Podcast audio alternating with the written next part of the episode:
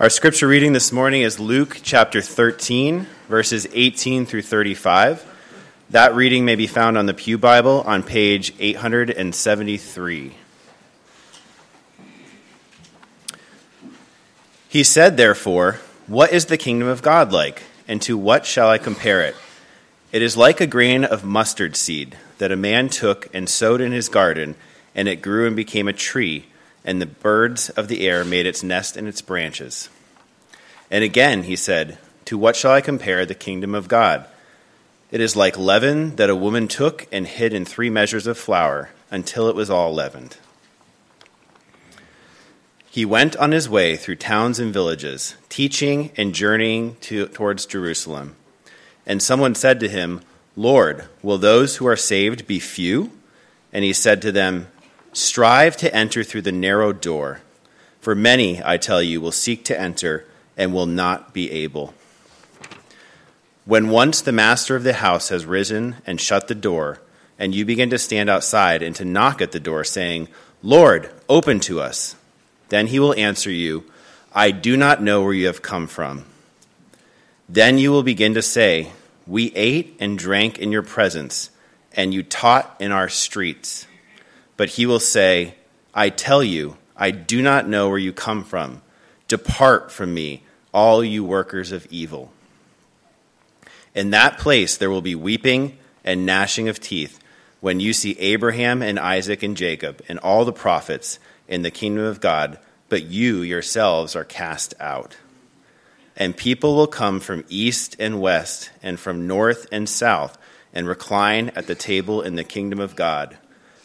And behold, some are last who will be first, and some are first who will be last.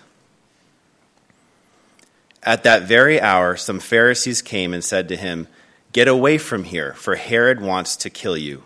And he said to them, Go and tell that fox, Behold, I cast out demons and perform cures today and tomorrow, and the third day I finish my course. Nevertheless, I must go on my way today and tomorrow and the day following, for it cannot be that a prophet should perish away from Jerusalem. O Jerusalem, Jerusalem, the city that kills the prophets and stones those who are sent to it. How often would I have gathered your children together as a hen gathers her brood under her wings, and you were not willing? Behold, your house is forsaken and I tell you, you will not see me until you say, Blessed is he who comes in the name of the Lord. Let's pray.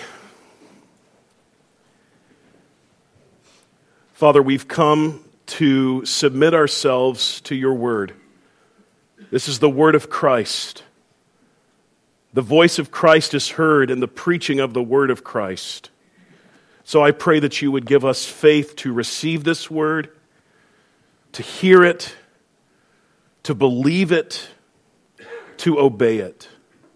And all of that is work that's done by your Spirit. And so we ask and we even plead for your Spirit's work among us as the word of Christ goes forward during this time. We ask it in Jesus' name. Amen. In Genesis chapter 6, God tells a man named Noah to build an ark because God was going to, quote, bring a flood of waters upon the earth to destroy all flesh in which is the breath of life under heaven. Everything that is on the earth shall die, God says to Noah. So, for the next several decades and decades, Noah built this enormous boat believing that God was telling the truth about destroying all living creatures in a global flood. Those who lived around Noah in his day didn't believe that judgment was coming. They lived life as they normally did. Jesus says in Luke chapter 17 of those in Noah's day Just as it was in the days of Noah, so will it be in the days of the Son of Man. They were eating and drinking and marrying and being given in marriage until the day when Noah entered the ark and the flood came and destroyed them all. One day, Noah's ark was finished. And Noah and his wife and their three sons and their three wives and all the animals that God had sent to the ark, they all went inside the ark. And Genesis chapter 7 and verse 16 says, And the Lord shut him in. The Lord closed the door to the ark. I wonder, what crossed the mind of those who didn't believe that judgment in the form of a worldwide devastating flood was coming? On the day when, as the Bible puts it, the fountains of the great deep burst forth, and the windows of the heavens were opened, and the rains fell upon the earth 40 days and 40 nights. As the waters rose ever higher, what thoughts did those who watched Noah build the ark have? Those people who lived as if judgment would never come. When it began to come, how hard did they pound on the door? How loudly did they scream until the rising flood floodwaters silenced them in death forever? There's another door in our text today a door that the door on Noah's ark is a shadow of. What is it that the door on Noah's ark pointed to? Where does the door in our text lead? What happens to those who go in through that door, and what happens to those who don't? And what's the reason why people don't go in? Well, God the Holy Spirit has the answers to those terribly important questions for us in our text this morning. As we get started in chapter 13, verses 18 through 21, the first section of our text this morning, you'll recall from last Sunday's sermon that the last part of our text found us in a synagogue where Jesus had miraculously healed a woman who had been bent over, unable to fully straighten herself out for 18 years. Do you remember that? Jesus said that this woman had been bound by Satan for 18 years, and Jesus loosed her from her bond. Jesus undid Satan's work. That's important to note for our sermon today. It's important for you to know that much of what Jesus did in his first coming is explicitly connected to overturning Satan's diabolical work in the world. Do you remember back in Luke chapter 10 when Jesus said to the 72, whom he had sent out, who came back rejoicing that even the demons were subject to them in Jesus' name. Do you remember Jesus said to them in Luke 10 15, I saw Satan fall like lightning from heaven. Jesus' ministry during his first coming to earth was the beginning of the undoing of the curse placed on all creation because Adam and Eve succumbed to Satan's temptation of them in the Garden of Eden. That's what made Jesus' opponents what, what they said in chapter 11 so heinous. Do you remember when they said that Jesus cast out demons by Beelzebul, the prince of demons? What a stupid thing to say. Jesus' miraculous work wasn't empowered by Satan, it was empowered by God the Holy Spirit to overthrow Satan and to lay waste to Satan's kingdom. And so, as we get started this morning, I want you to apprehend this important Satan conquering aspect of Jesus' ministry so that you can understand what's going on in this portion of the Gospel of Luke. Jesus came to lay waste to Satan's rule and all the wicked effects of it sin and sickness and death. Jesus came to bind the strong man and to enter his house and to plunder his goods, namely the souls for those whom Jesus died and for whom he was raised. He came to crush the serpent's head. He came to demolish Satan's kingdom and to begin the work that will gloriously culminate in the scene in Revelation 11 when the loud voices in heaven say, The kingdom of this world has become the kingdom of our Lord and of his Christ, and he will reign forever and ever. Luke helps us to see that this serpent crushing, curse reversing facet of Christ's ministry is here when he tells us that Jesus' healing of the woman in the synagogue on the Sabbath is a loosing of Satan's binding of that woman. Now, why am I laying all that track? It's because that helps us to understand the context of the two parables that Jesus gives us here in Luke 13, 18 and 19, and in chapter 20, uh, verses 20 and 21. Because you may be thinking, why did Luke start talking about the kingdom all of a sudden? And it turns out it's not all of a sudden. It flows naturally from seeing Christ's conquering work over Satan's kingdom with the healing of the bent over woman. Jesus' kingdom, the kingdom of heaven, has broken in, and the days of Satan's kingdom are numbered. Well, with that background, what does Jesus say about his kingdom in verses 18 through 21? Well, he says that his kingdom is going to start small, almost imperceptibly, but that it will steadily advance with an inevitability until it takes over entirely. The first parable that the Lord gives us to teach us about the kingdom's advance is a parable about a mustard seed that grows into a tree so large that birds can make their nest in it.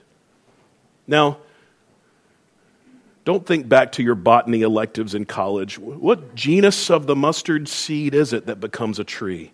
The Lord isn't interested in giving horticulture lessons here. He's simply saying that something small becomes something enormous. The way we might illustrate the same kind of thing by talking about something that goes from being a celery seed into a sequoia.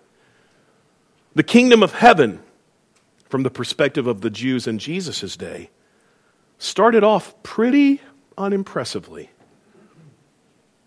This kingdom didn't kick out the occupying Romans. The Jews stumbled over the fact that the one who called himself the king of the kingdom suffered the execution of a criminal on a cross for crying out loud.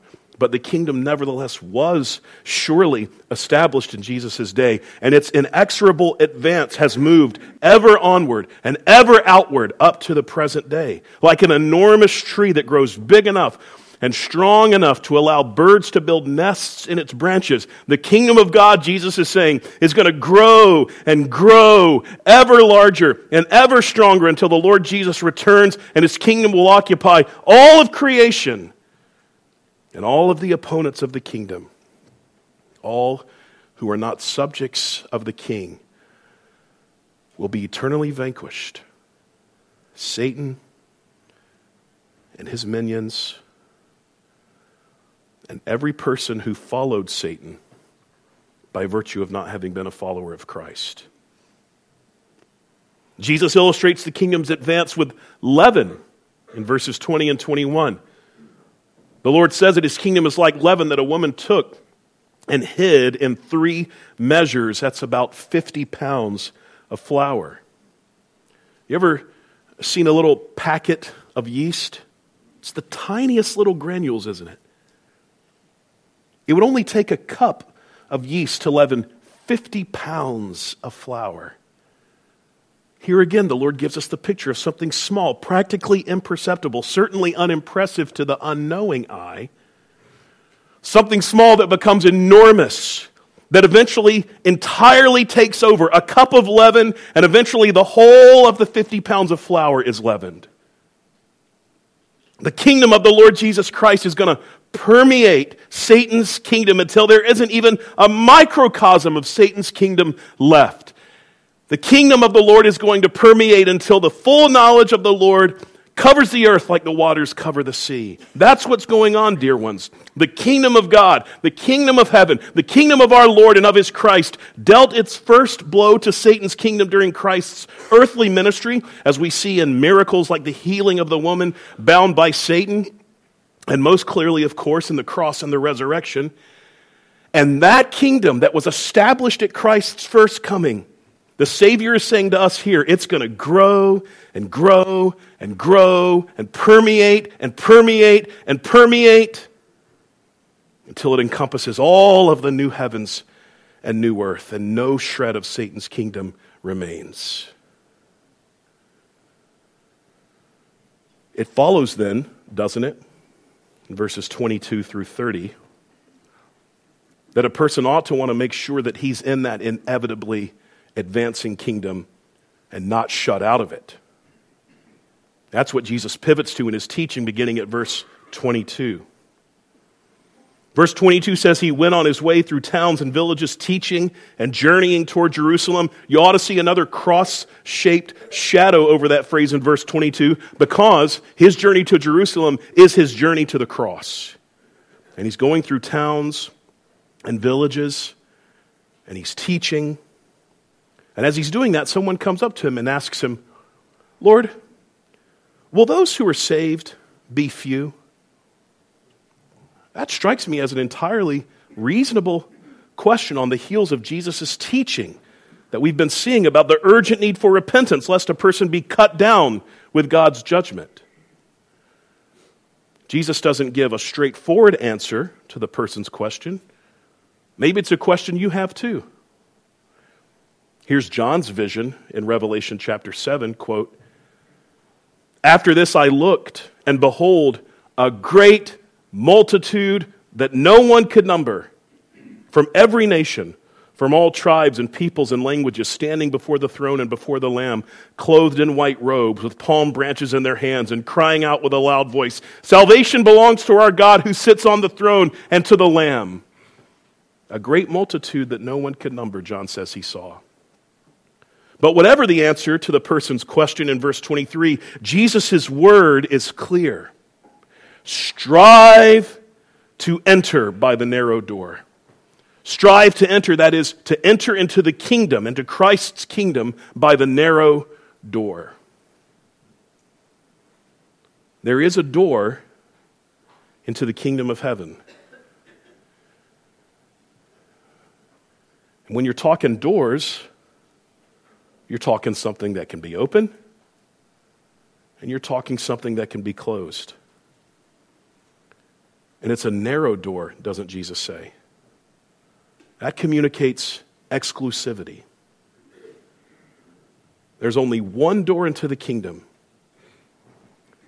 And that door is the one who revealed himself as the door in the Gospel of John.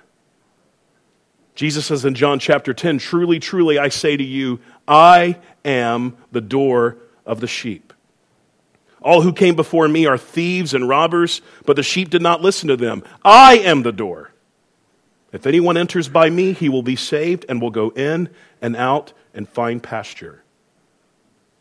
It may be true that all roads lead to Rome, but not all roads lead to heaven. As Peter and John preached in Acts chapter 4, and there is salvation in no one else, for there is no other name under heaven given among men by which we must be saved. Jesus made it unmistakably clear in John chapter 14 and verse 6 I am the way, the truth, and the life, and no one comes to the Father except through me. The door into the kingdom, Jesus says in verse 24 here, is but one narrow door. It's the Lord Jesus Christ. And he says to his hearers, Strive to enter through the narrow door.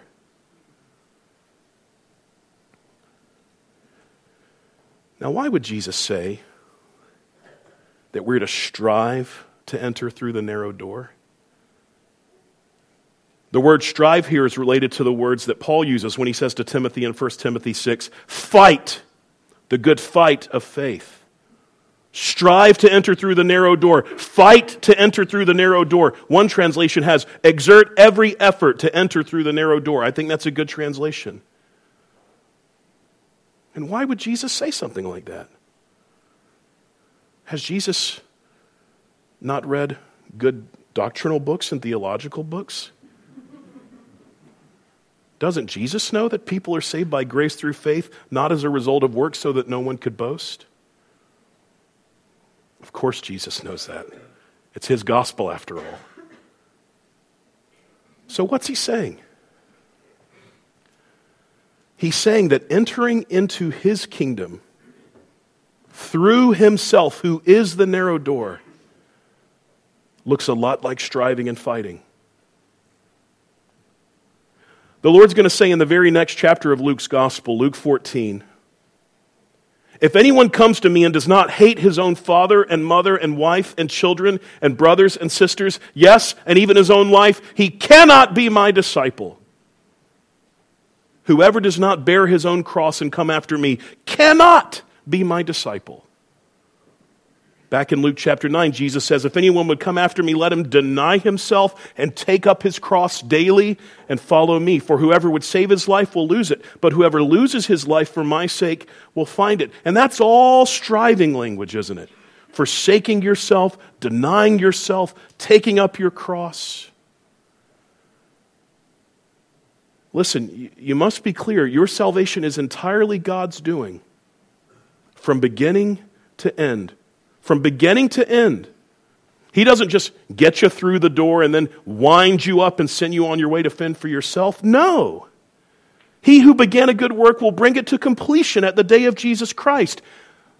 But, dear ones, don't let a misunderstanding of those truths cause you to fall into some kind of passivity in regard to your soul either in seeking Christ so as to be saved or in your continuing to pursue Christ after He saved you. God saving you is entirely by His own doing, and it's going to look a lot like striving and fighting for the sake of your soul. And well, it should when you consider how high are the stakes here, as we'll talk about in just a minute.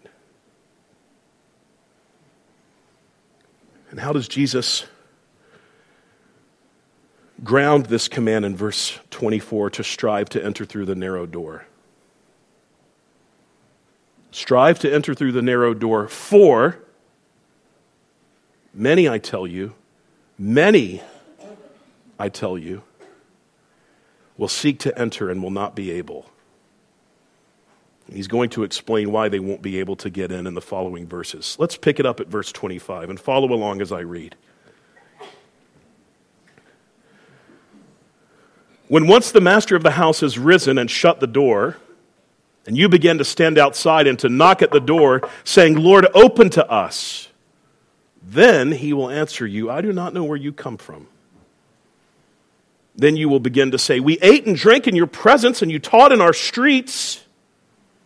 But he will say, I tell you, I do not know where you come from. Depart from me, all you workers of evil. Many will not come in Jesus illustrates in the verses I just read to you, because they will not enter while the door is open to them. Jesus, who is himself the door, is standing before the Jews in this portion of Luke's gospel. Recall what he's been doing. He's been healing and casting out demons and teaching and doing all the things that their reading of the Old Testament ought to be saying to them Look, there's Messiah, there's God's Son. But in their sinful rebellion, they refuse him. They will not come into the kingdom through him. Instead, they say his miracles are the work of Satan. They rebuke him for healing on the Sabbath. And they, like they did with the other prophets who were sent to them from God, they'll kill him. And Jesus warns them that once the master of the house has arisen and shut the door, there will be those who begin to stand outside and to knock at the door, saying, Lord, open to us. And the master will answer them, I do not know where you come from. And so they'll jog his memory. They'll try and remind the master, Oh, actually, you do know us. Verse 26 Sure, you know us. We ate and drank with you, you taught in our streets. And the master will once again reply to those who are knocking on the narrow door, the narrow door that's been shut by the master of the house. He'll say to them, I do not know where you come from. Depart from me, all you workers of evil.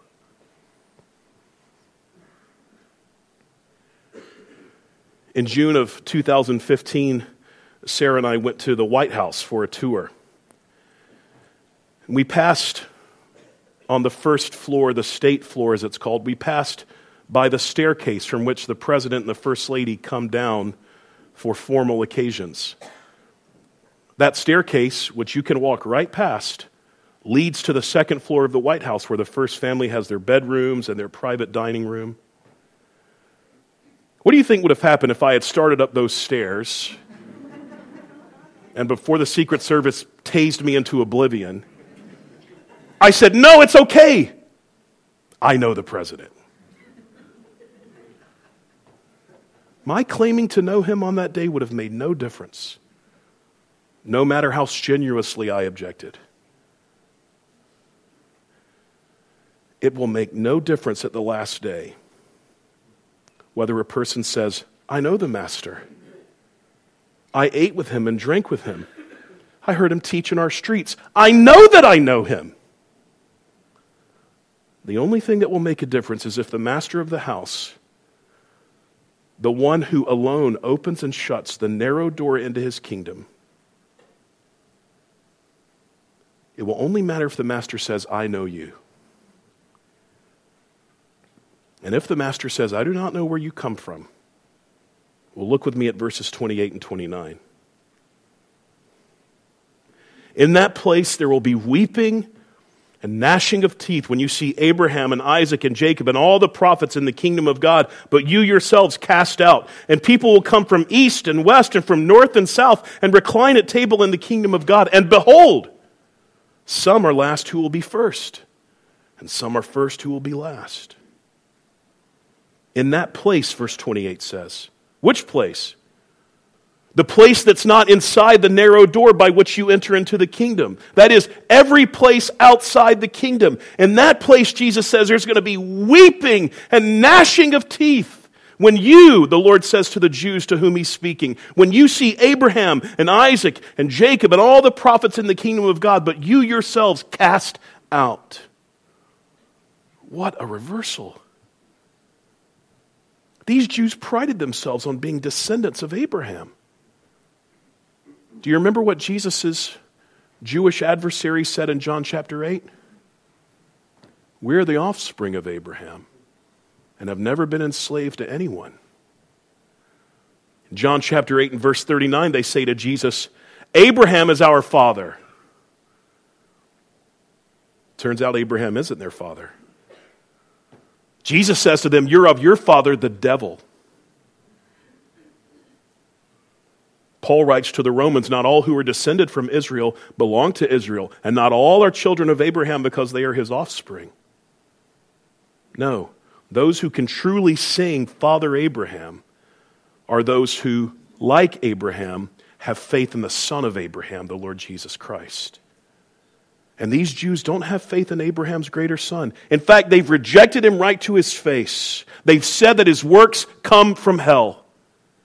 And so at the last day, they're going to see Abraham and Isaac and Jacob in the kingdom, and they're going to see the prophets in the kingdom. The prophets their fathers killed, Jesus said to them in chapter 11. And even though they will have lived their whole lives believing that they're going to go when they die, wherever Abraham went when he died, they're going to be shut out of the kingdom of God, shut out to a place of measureless remorse and regret and aching for another chance to come in. It's a place of weeping shut out to a place of measureless torment, gnashing of teeth.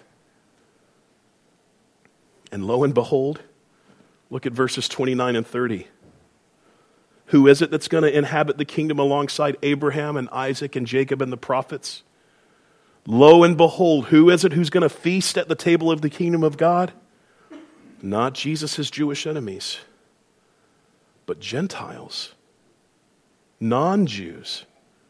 You see that in verse 29? Those who will come into the kingdom by the narrow door are those from east and west and from north and south, from all over the globe, to banquet at God's table in fulfillment of the prophet Isaiah in Isaiah chapter 2.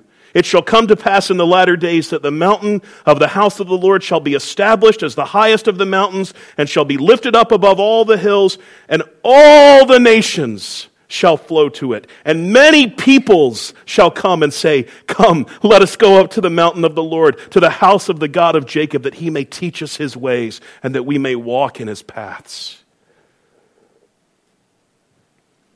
Because the Jews have rejected the Messiah sent to them, because they've not been willing to enter into the kingdom that they think they've been waiting for and longing for and praying for because they're not willing to enter through the narrow door, who is Christ, they're going to be shut out of the kingdom. And the Lord's going to direct his saving attention to the nations, to the Gentiles. We see this play out in Luke Acts, don't we? We've been saying all along those two books ought to be considered together as one complete work. In Acts chapter 13, Paul and Barnabas are at Antioch in the region of Pisidia. And the Bible says that when the Jews saw the crowds that were hearing and believing the gospel that Paul and Barnabas were preaching, these Jews were filled with jealousy and they began to contradict what Paul was saying and they began reviling him. And here's what Luke records. And Paul and Barnabas spoke out boldly, saying, It was necessary that the word of God be spoken first to you since you thrust it aside and judge yourselves unworthy of eternal life, behold, we are turning to the Gentiles. In Acts chapter 18, Paul's preaching in Corinth.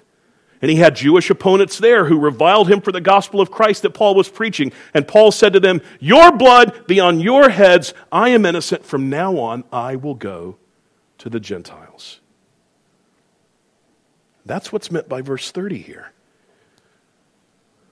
those whom the Jews regarded as last Gentiles, tax collectors, sinners, the poor, those with physical disabilities. Isn't that who we see responding to Jesus with saving faith in Luke's gospel? And those who would have fancied themselves first Pharisees, lawyers, they're going to be last. They're going to be brought low. They're going to be humbled at their eternal condemnation at the hands of the Lord Jesus Christ.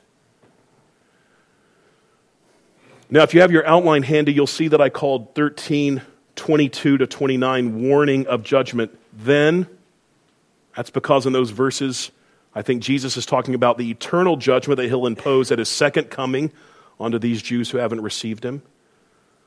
But in verses 31 to 35, I'm saying pronouncement of judgment now. I think a more immediate judgment is in view. We see here in verse 31 that at the very same time when Jesus is giving the teaching we've just heard, some Pharisees come and warn Jesus that Herod wants to kill him. Now, are these Pharisees who had faith in Jesus? Maybe. Nicodemus was a Pharisee who eventually became a follower of Christ. But the Pharisees were also politically against Herod. So this may be a enemy of my enemy is my friend scenario. This isn't the same Herod that wanted to kill Jesus when the Lord was a baby. Matthew records that for us. But turns out that rotten apple didn't fall far from the tree. This Herod here, Herod Antipas, who succeeded his father, Herod the Great, in Israel, he wants to kill Jesus too. We don't know why. Certainly, Jesus had drama follow him everywhere he went, and history records Herod Antipas being a man who liked peace wherever he ruled. But Jesus doesn't let this warning that the Pharisees give him deter him at all. He says in response to these threats, Go and tell that fox, go and tell that conniver that I'm casting out demons and I'm performing cures today and tomorrow, and the third day I finish my course. What's Jesus saying? He's saying that the journey that he began in chapter 9 and verse 51, when Luke says that Jesus set his face to go to Jerusalem, Jesus says, Whatever Herod's threats, my journey is going to continue unimpeded. Jesus is heading for Jerusalem. He's heading for the cross. He's heading for the empty tomb. He's heading for his death and resurrection. He's heading for the salvation of his people. And as he goes to Jerusalem to establish the kingdom of God, he says, I'm going to keep on destroying the enemy's kingdom. I'm going to keep on casting out demons. I'm going to keep on healing those who are sick. He's going to keep on doing just exactly what the Father sent him to earth from heaven to do. He's going to save his people from their sins until he finishes his course. When he emerges victorious over sin and death and hell, when he's raised from the dead on the third day. That's the resurrection that's in view with this reference of the third day in verse 32. But it's all got to happen in Jerusalem, doesn't it? Jesus says in verse 33 if they're going to kill me, the greatest prophet of God, they ought to kill me in Jerusalem where they've killed the other prophets. And so, Jesus is going to keep walking to Jerusalem, undeterred by Herod. And he says in verse 33 that's what he must do. Understand that as a fulfillment of Old Testament prophecies concerning Christ. And in verses 34 and 35, Jesus stops to consider those who live in the city of God, Jerusalem, and what they do to those whom God sends to them with his word. Jesus says, Oh, Jerusalem, Jerusalem. That's a weighty lament for a Hebrew speaking person. Throughout the centuries, this city where the kings of Israel ruled over the people of Israel, the people of God, where the temple rested, the city that ought to have been the holiest of cities, was the bloodiest of cities, at least for those who came to them with a word from the Lord. Those in Jerusalem, Jesus says, from those on the throne on down, they killed the prophets whom God sent to them, and they stoned those sent to them from God. And Jesus would rather have gathered the inhabitants of the city of David to himself. He would rather have gathered them lovingly and tenderly, as a hen gathers her brood under her wings, as the Lord gathers his people under his everlasting arms. How often Jesus says, would he have gathered the inhabitants of Jerusalem to himself? How often? Every time a prophet called on them to repent and return to God, Jesus is saying to them in Jerusalem, Come into my arms, Jerusalem. But the people who dwelt there were not willing. They rejected God as their king when they wanted a king like the other nations had. And they rejected God with their idolatry, with their whoring after the gods of other nations. They rejected God with their injustice and greed and wickedness toward each other and toward the poor among them. They rejected God by killing those he sent to them, the prophets. And they're going to keep doing it. The one who's lamenting over Jerusalem for their bloody cruelty to God's prophets is the next prophet on Jerusalem's chopping block. In short order, he's going to arrive in Jerusalem on a Sunday, and he's going to be arrested on a Thursday night. He's going to endure a kangaroo court overnight on Friday. And by Friday sundown, he'll be dead and buried in a borrowed tomb. And he came to keep the law these Jews couldn't keep. He kept it perfectly for their salvation. He came to be the Passover lamb that they annually sacrificed. He came to eternally cause the plague of death to pass them over by his blood applied to their sins. He came to be both their king and the suffering servant in their place on the cross for their salvation, to overthrow their last enemy if only they had received him. If only they had believed on him. If only they had not rejected him, if only they had been willing, they would have found that his death on the cross was in their place. That his suffering on the cross was his taking the Father's wrath for them. If only they had been willing, they would have found that he had forgiven their sins and cleansed them and brought them into his kingdom to eternally feast and rest with Abraham and Isaac and Jacob and the prophets and with Christ himself. But they were not willing. And so, like the prophets of old said to godless, wicked Israel, Jesus pronounces their condemnation. Behold, your house is forsaken. Verse 35. The Lord's referring to Jerusalem, including the temple, when he says, Behold, your house is forsaken. No true worship of the Lord happened there anymore. The Lord said to Israel through the prophet Jeremiah about the first temple I have forsaken my house. I have abandoned my heritage. I have given the beloved of my soul into the hands of her enemies. And now the greater prophet, Jesus Christ, says about Jerusalem and the second temple Behold, your house is forsaken. I've forsaken your house. I've left you without my presence. And not only had God forsaken the temple and condemned the empty religious practices that went on there and in Jerusalem, Jesus' words here would come to full flower just a few years after this, in AD 70, when the Roman Empire besieged Jerusalem and eventually destroyed the entire city and the temple, not leaving one stone on top of another, even to this very day. Now, what does Jesus mean with the last words in our passage, the end of verse 35, when he says, And I tell you, you will not see me again until you say, Blessed is he who comes in the name of the Lord. Well, he's not saying, You're not going to see me again until my triumphal entry on Palm Sunday. That's easily enough confused because that is an event where some people are found saying that in Matthew's gospel and Mark's gospel, and people say something similar in Luke's gospel on Palm Sunday. But the reason I think you can conclude that Jesus doesn't have Palm Sunday in view here is because when Jesus makes this statement in Matthew, it's in Matthew 23 after his triumphal entry into Jerusalem has already taken place. And whatever Jesus means in Matthew, he means in Luke, and vice versa. The two gospels aren't going to contradict each other. And what's more, Jesus says this cry is going to be uttered after Jerusalem is destroyed. I think that's again a reference to AD 70. So, what is Jesus referring to when he says, I tell you, you will not see me until you say, Blessed is he who comes in the name of the Lord?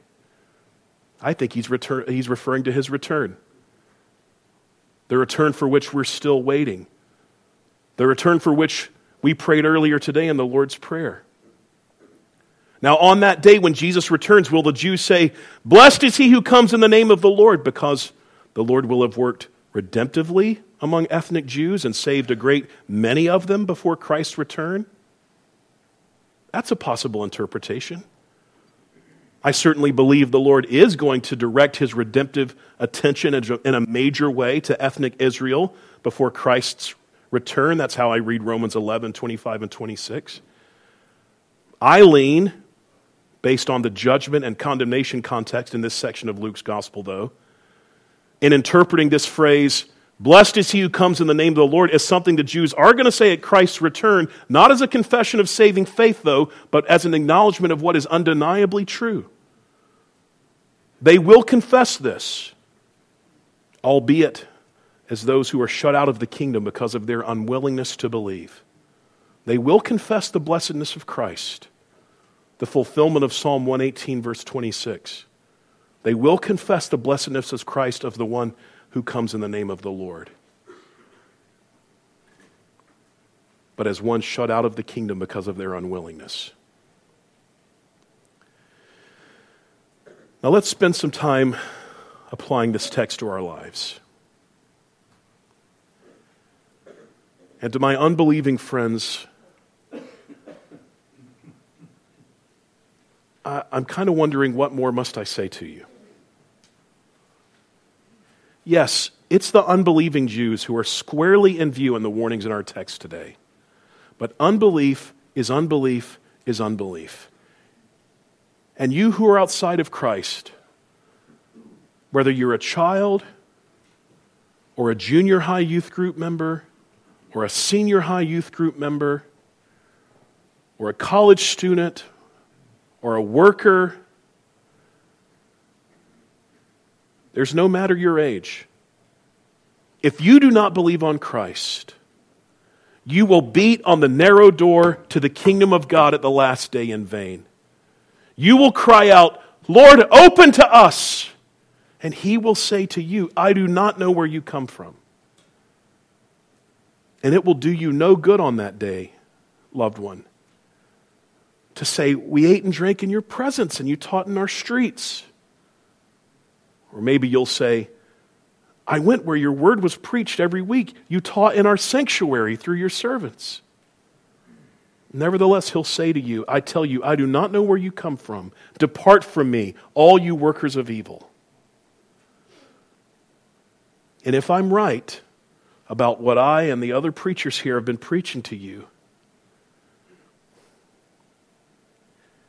Can you imagine your horror when you die and then you realize too late that the door to the kingdom has been shut to you? How bitter will your tears be?